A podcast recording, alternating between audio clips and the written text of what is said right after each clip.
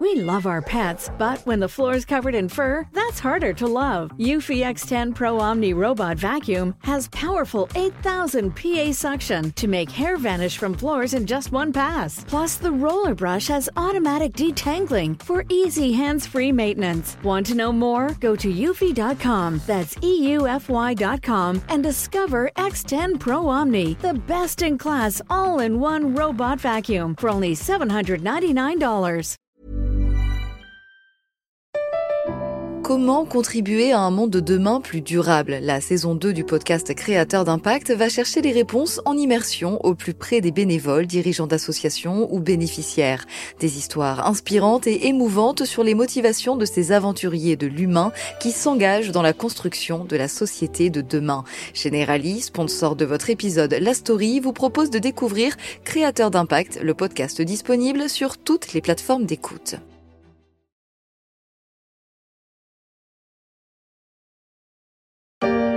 Alors il est temps d'accueillir mademoiselle Indy Indy? Les chats, un bonheur. Petite astuce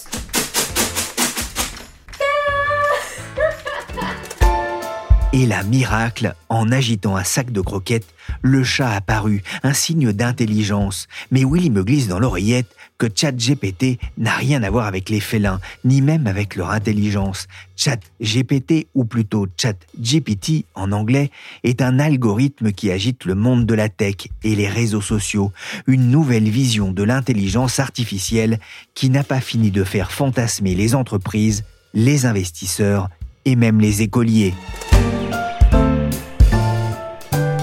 Je suis Pierrick Fay, vous écoutez La Story, le podcast d'actualité de la rédaction des Échos.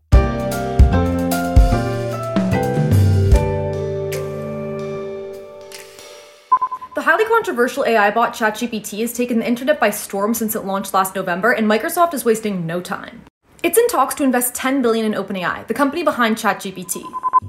10 milliards de dollars, c'est la somme que le géant américain Microsoft est prêt à investir dans OpenAI, une start-up à l'origine de l'intelligence artificielle ChatGPT, un robot conversationnel qui vous veut a priori du bien. There are many things I could do to make you feel happy. I could listen to you, offer advice or support, do something you enjoy together, or simply be a friendly and positive presence in your life. M'écouter, me donner des conseils, ChatGPT serait-il un concurrent pour les psys? Une chose est sûre, OpenAI, le laboratoire derrière ce projet, est devenu la nouvelle coqueluche de la Silicon Valley. Il serait même déjà valorisé à près de 30 milliards de dollars. C'est plus que ce que vaut Orange à la Bourse de Paris. Bonjour Hortense Goulard. Bonjour Pierrick. Vous êtes correspondante des échos en Californie. Alors d'abord, qu'est-ce que c'est que ChatGPT? Alors ChatGPT, c'est un chatbot, donc un programme informatique qui est capable d'échanger en langage naturel, donc en anglais, en français, dans d'autres langues, avec des humains. Et en pratique, ça se présente un peu comme une application de messagerie. Donc, on écrit ses questions, ses commentaires, et c'est une intelligence artificielle qui nous répond. Donc, il a été développé par OpenAI, qui est une entreprise basée à San Francisco, qui s'est fixée pour mission de développer l'intelligence artificielle d'une façon qui soit, je cite, bénéfique à l'humanité. Pourquoi est-ce qu'on en parle autant aujourd'hui dans la Silicon Valley? Alors, on en parle énormément parce que ChatGPT, c'est ce qui se fait de mieux en matière de modèles de langage. Donc, en anglais, cela se dit LLM pour Large Language Models. Donc, ce sont des programmes qui permettent d'imiter le langage humain. Donc OpenAI avait déjà publié une première version de ce modèle baptisé GPT-3 en 2020. Et ChatGPT, c'est une nouvelle version améliorée. Donc, ce qui a changé, c'est que des humains ont entraîné l'intelligence artificielle en lui donnant des indications, en lui disant donc ça, c'est une bonne réponse, ça, ça va pas. On en parle encore assez peu en France, mais vous, euh, dans la Silicon Valley, vraiment, on ne parle que de ça? Autour de moi, oui, il y a eu énormément de conversations là-dessus et la plupart des, des, réactions étaient de gens qui étaient très enthousiastes et qui étaient impressionnés par le niveau de la technologie. Certains vous disaient même, euh, ça m'a rappelé les débuts de Google. C'est ça. Donc j'ai parlé avec des entrepreneurs qui sont installés dans la Silicon Valley depuis un certain temps et qui se souvenaient de, de technologies de rupture. Donc ça peut être Google, ça peut être l'iPhone, qui disait que c'était de ce niveau-là en tout cas. ChatGPT annonce-t-il une nouvelle révolution dans les technologies? Beaucoup y croient, à l'image de Microsoft qui s'intéresserait à ce logiciel pour améliorer son moteur de recherche Bing qui peine toujours à contrer la domination de Google. Mais avant de tenter de répondre à cette question, je me suis demandé comment ça marchait.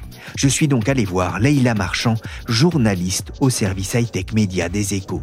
Comment ça marche? ChatGPT, c'est ce qu'on appelle un modèle de langage. Donc, euh, comme euh, GPT-3, son prédécesseur, et comme euh, un autre modèle qui s'appelle BERT et qui a été inventé par Google. Donc un modèle de langage, c'est tout simplement un algorithme en fait qui a été entraîné pour comprendre et pour générer du texte. Donc euh, ça veut dire que on prend un robot qu'on va nourrir avec énormément d'exemples de texte, donc souvent issus du web, donc euh, tout ce qu'on peut lire sur Wikipédia, sur Reddit, sur Twitter, tout ce qu'on peut trouver sur le web. C'est davantage que ce qu'un être humain va pouvoir lire dans toute une vie. Et à partir de ça, il va repérer toutes les régularités statistiques qu'il y a dans ces textes-là. En fait, il va apprendre à force à, voir comment est-ce qu'une phrase se déroule et il pourra ensuite apprendre lui-même à, parler et à faire des textes cohérents. C'est-à-dire que c'est comme si on le gavait un peu comme une oie, comme si on lui faisait manger tout ce qu'il y avait dans une bibliothèque. Oui, voilà, c'est ça exactement. Il, par exemple, on lui donnait plein d'articles des échos à lire, euh, euh, le pauvre, plein, plein, tous les articles qu'on a publiés depuis le début des échos, il repérerait euh, comment est-ce que les journalistes débutent leur article à chaque fois et puis s'inspirerait de ça pour faire ses propres créations, mais avec une approche mathématique. Donc lui, il se rend pas forcément compte de ce qu'il écrit, c'est vraiment une approche mathématique de la langue. on est vraiment avec un, logiciel, un algorithme, un peu sur le mode de fonctionnement d'ailleurs de, de tous les algorithmes qui existent aujourd'hui sur Internet. Mais ce qui est drôle, Leïla, c'est que vous lui avez posé la question, d'ailleurs, il dit, comment est-ce que tu marches? Et il vous a répondu quoi? Alors, il m'a répondu exactement qu'il fonctionnait euh, grâce à un processus appelé apprentissage profond. Euh, il m'a dit euh, Cela signifie que j'ai été entraîné en utilisant de grandes quantités de données textuelles, donc ce qui m'a permis d'apprendre à comprendre et à générer du texte de manière similaire à un humain. Et c'est pour ça qu'il peut utiliser toutes ces connaissances pour fournir une réponse précise et pertinente, il a ajouté. Ouais, en quoi ce robot est-il révolutionnaire? En quoi ce procédé est-il nouveau? C'est vrai que les chatbots, c'est quelque chose qu'on connaissait déjà. Euh, si vous avez déjà été sur un service client avec un chatbot, vous avez pu voir qu'on peut déjà euh, parler avec des, robots sur Internet. Qu'est-ce que c'est insupportable d'ailleurs, je peux le dire Souvent, ils ont des capacités assez limitées. C'est justement là que ChatGPT se démarque parce que il a des capacités vraiment performante euh, sur la génération de texte. Il peut s'attaquer à tous les sujets. Il y en a qui ont essayé de lui faire écrire des poèmes, ça a très bien marché, des discours politiques. On peut lui faire euh, générer du code informatique. Euh, on peut, on peut lui faire écrire des dissertations de philo. Donc, il peut s'attaquer à tous les sujets. Euh, ce qui est nouveau de manière très, très cohérente. Enfin, il, apporte des réponses euh, complètes à chaque fois. Et en plus, il le fait euh, sur un mode de conversation très naturel. Enfin, il mime vraiment la conversation humaine. Parce qu'avant, les chatbots, ils avaient tendance à être des poissons rouges. On leur pose une question et ils oublient la, la, question précédente qu'on a pu leur poser. Tandis que lui, par exemple, si on lui dit Explique-moi la physique quantique, donc il va répondre. Et euh, si on lui redit une question euh, en, lui disant simplement euh, Mais est-ce que tu peux expliquer plus simplement?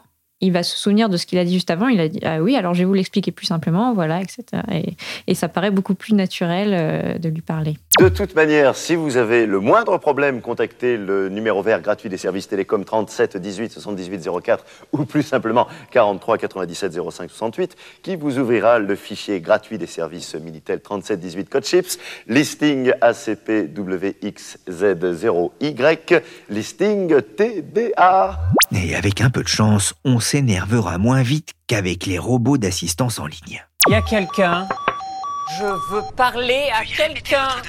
Il y a quelqu'un, justement, Leïla, qui se cache derrière ce nom bizarre qui peut, c'est vrai, faire sourire un peu en France ChatGPT. C'est une entreprise américaine qui s'appelle euh, OpenAI. Ils ont un modèle euh, économique euh, assez original par rapport à, d'autres poids lourds de l'intelligence artificielle parce que c'est à la base une association à but non lucratif. Donc, ils se sont donné à la base une mission très noble de faire profiter l'humanité des progrès de l'intelligence artificielle.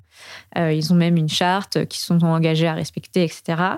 Mais bon, en cours de route, depuis la, fondation de l'entreprise en 2015, ils se sont rendus compte que si vous voulez garder leur place dans la course à l'intelligence artificielle face à d'autres poids lourds, par exemple comme Google, eh bien, ils devaient vraiment investir des sommes énorme parce que ça demande toujours plus de puissance de calcul de, de générer ce genre de programme. Et donc, euh, en 2019, ils ont légèrement changé leur statut pour devenir une société à but lucratif plafonné. Donc, euh, ça autorise davantage d'investissement dans leur entreprise. Et ils se sont euh, associés à ce moment-là avec Microsoft qui a investi et qui leur a permis justement de, de pouvoir développer ce nouveau chatbot. Ouais, c'est vrai que pour créer, pour développer cet algorithme, il faut embaucher des talents, des talents qui coûtent cher aussi. Je voudrais que vous n'avez pas prononcé un nom d'un des cofondateurs de, l'entreprise et des fondateurs, justement, et ça a été créé par qui? Ça a été créé par Sam Altman, un investisseur très connu dans la Silicon Valley, et par euh, Elon Musk, euh, encore lui. Salut, c'est encore moi. Salut comment tu vas? Ah, Elon Musk, encore lui, décidément, dans tous les coups qui font parler dans la Silicon Valley. Hortense Goulard, Musk, qui a une attitude ambivalente vis-à-vis de, de ces robots, de ces intelligences artificielles. Oui, alors Elon Musk faisait partie des fondateurs d'OpenAI, donc au début il était partant, mais en fait il a pris ses distances vis-à-vis de l'entreprise dès 2018. Donc à l'époque, il s'en était expliqué sur Twitter en disant qu'il voulait se concentrer sur les problèmes que rencontraient Tesla et SpaceX à l'époque. Et aussi que en fait, ces deux entreprises étaient en concurrence pour recruter les mêmes ingénieurs qu'OpenAI, puisque Tesla utilise l'intelligence artificielle pour l'assistance à la conduite notamment. Ces derniers jours, Elon Musk a semblé se détacher encore un peu plus des recherches d'OpenAI. Il a tweeté que ChatGPT fait peur et nous ne sommes plus loin d'une intelligence artificielle dangereusement puissante. I'll be back. Eh, on est encore qu'au début de l'histoire, mais ChatGPT n'inquiète pas qu'Elon Musk, on va en reparler un peu plus tard. Hortense, tout le monde peut utiliser ce logiciel? Oui, il suffit de créer son compte sur le site d'OpenAI et tout le monde peut discuter avec l'intelligence artificielle. On va noter cependant, si vous êtes journaliste, ne leur dites pas, parce que dans ce cas, OpenAI vous demande de prendre contact avec leur équipe de presse qui ne répond pas forcément. Mais c'est toujours possible de se créer un compte en tant que curieux. Et Hortense, alors vous avez justement tapé la, la discussion avec ce robot? Oui, alors j'ai commencé par lui demander de m'écrire un article de presse sur ChatGPT. Puis je lui ai demandé des questions sur le changement climatique pour tester ses connaissances. Et dans les deux cas, ChatGPT m'a fait des articles qui pourraient sans doute pas être publiés exactement en l'état, parce que c'est écrit dans un style un peu plat, mais qui était quand même d'un niveau absolument bluffant. Après, pour changer un peu, je lui ai demandé des recettes de cuisine. Par exemple, la recette des crêpes écrites en vert, et le robot s'exécute tout de suite sans poser de questions. C'est très rapide, il ne faut que quelques dizaines de secondes pour écrire un texte passable. Il faudrait sans doute beaucoup plus longtemps à un humain pour obtenir le même résultat. Vous avez de la pâte? Vous avez du sucre? Alors avec la pâte, vous faites une crêpe, puis vous mettez du sucre dessus. J'ai continué à faire des demandes de plus en plus bizarres, donc euh, y compris un poème en alexandrin avec une licorne, un chevalier et un joueur d'échecs. Et donc à chaque fois, l'intelligence artificielle s'exécute. Et le résultat n'est peut-être pas des plus originales ou des plus poétiques, mais c'est quand même impressionnant. Dans un royaume lointain où les licornes vivaient en paix, un chevalier valeureux veillait sur leur paradis.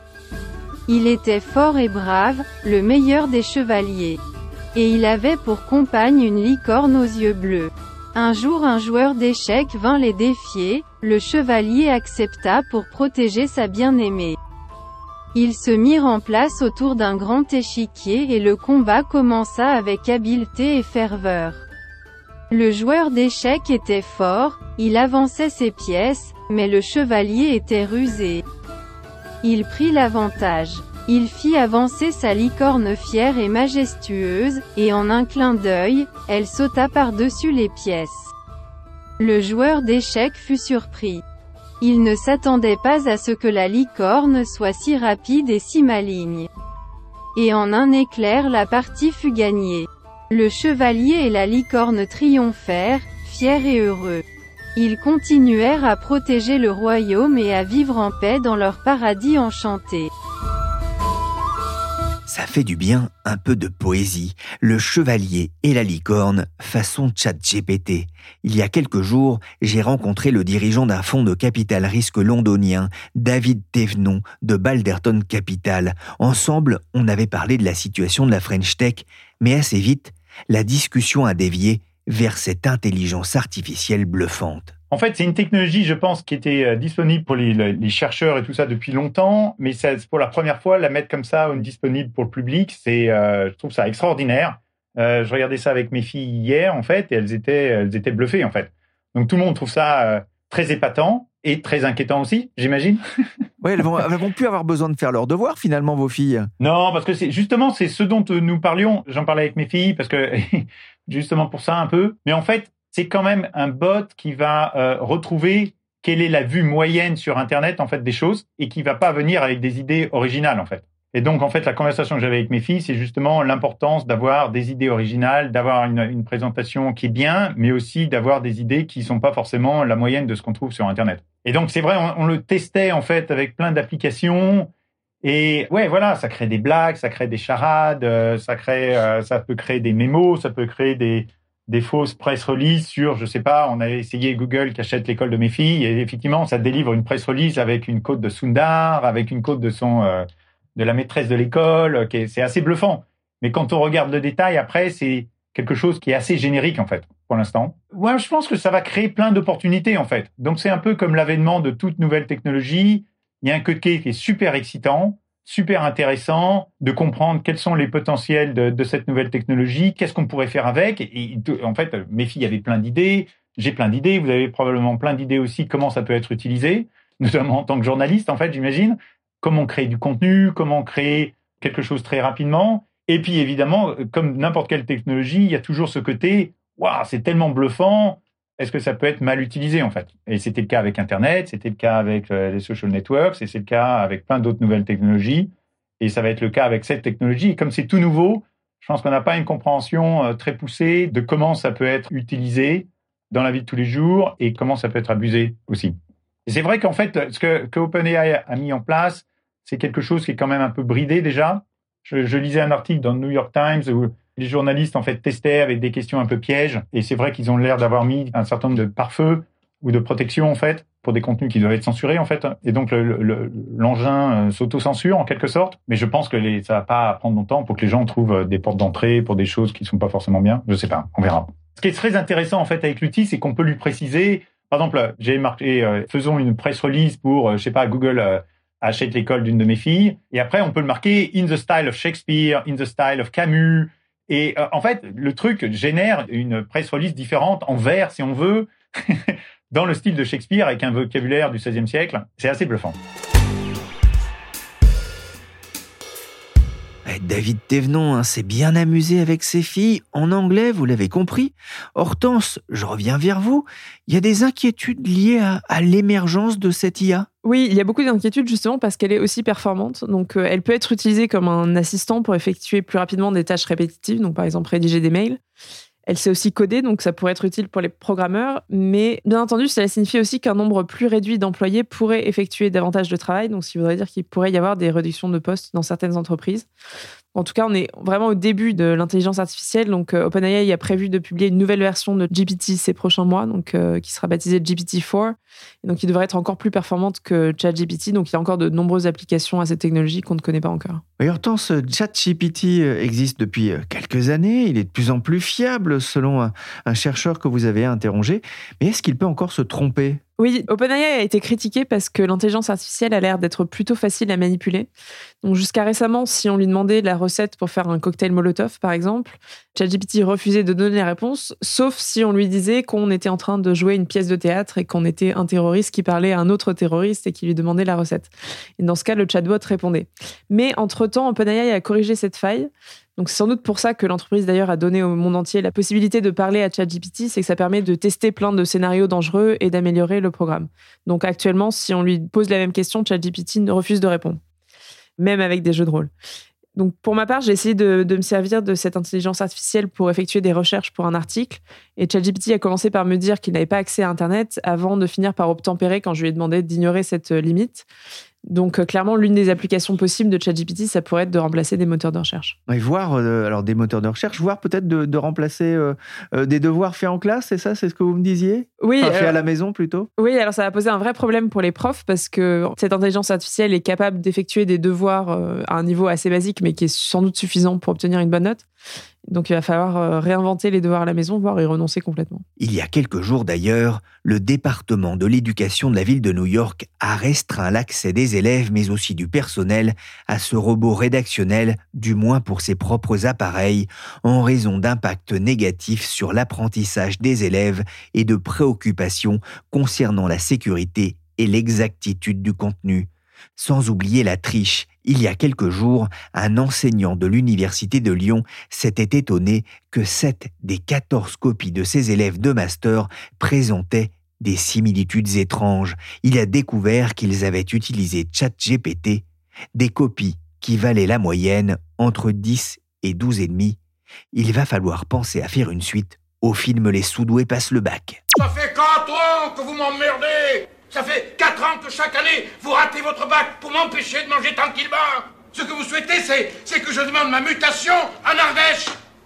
Que je craque mais Hortense, c'est pas encore tout à fait au point, comme l'a montré euh, un analyste américain qui interrogeait euh, ChatGPT au sujet d'un devoir de sa fille sur le philosophe euh, Thomas Hobbes.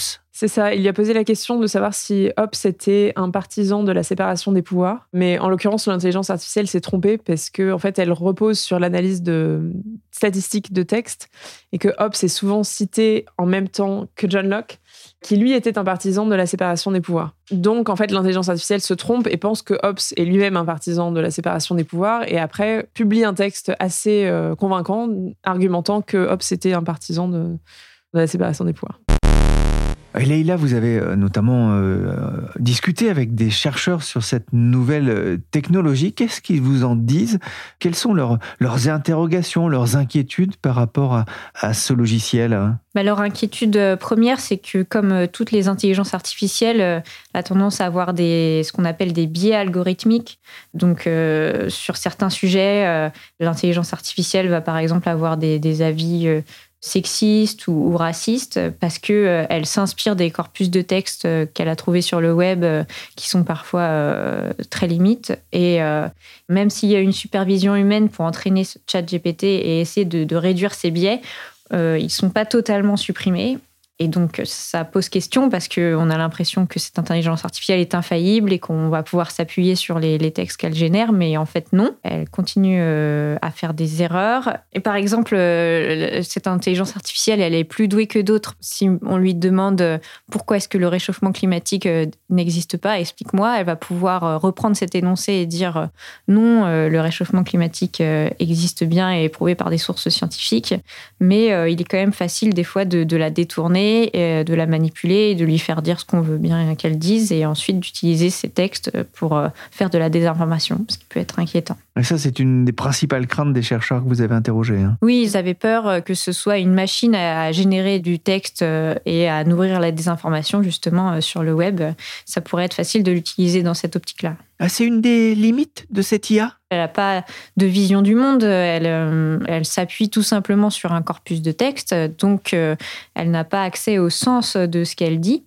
Donc, euh, elle ne fait que générer du texte en s'appuyant sur des régularités statistiques. Donc, si on la prend au mot, on peut se retrouver avec des textes faux. Et en plus, on ne sait pas où est-ce qu'elle va chercher ses sources contrairement à Google où c'est bien sûr à nous de chercher parmi les résultats, donc ça peut être euh, moins pratique que ChatGPT qui donne la réponse tout de suite, mais au moins sur Google, on peut euh, retourner à la source et vérifier, tandis que là, euh, on ne peut même pas vérifier ce que dit l'intelligence artificielle, on a simplement sa réponse sans source.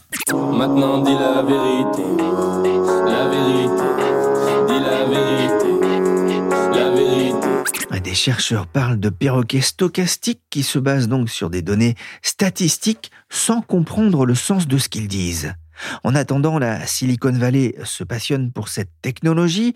L'IA, Hortense, quel impact peut-elle avoir sur l'activité humaine, sur les métiers d'aujourd'hui? Il y a énormément d'applications possibles pour cette intelligence artificielle. Donc, parmi les plus immédiates, elle est déjà utilisée dans les centres d'appel, par exemple pour classifier les demandes du plus urgent au moins urgent, par exemple, ou bien pour suggérer des réponses aux humains qui travaillent dans ces centres. La deuxième application qui saute aux yeux serait pour les métiers de développeur informatique, ce que ChatGPT est capable de coder, même s'il faudrait sans doute qu'un humain passe derrière pour vérifier qu'elle n'a pas fait d'erreur?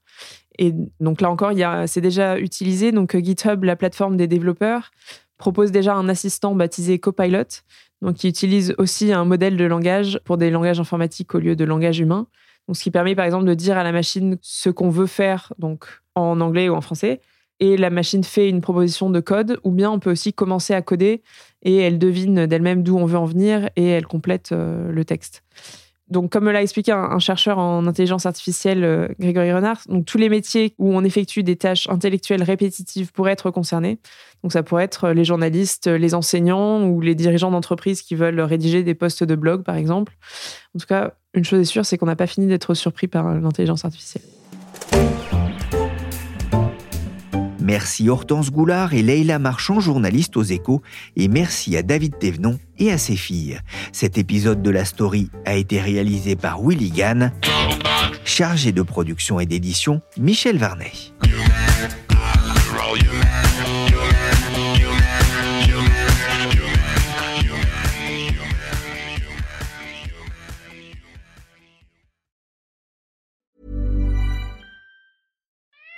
We love our pets, but when the floor is covered in fur, that's harder to love. Eufy X10 Pro Omni Robot Vacuum has powerful 8000 PA suction to make hair vanish from floors in just one pass. Plus, the roller brush has automatic detangling for easy hands-free maintenance. Want to know more? Go to eufy.com. That's EUFY.com and discover X10 Pro Omni, the best in class all-in-one robot vacuum for only $799. ACAST powers the world's best podcasts. Here's a show that we recommend. Hey guys, welcome to Giggly Squad, a place where we make fun of everything, but most importantly, ourselves. I'm Paige DeSorbo. I'm Hannah Berner. Welcome to the squad. Giggly Squad started on Summer House when we were giggling during an inappropriate time. But of course, we can't be managed. So we decided to start this podcast to continue giggling. We will make fun of pop culture news.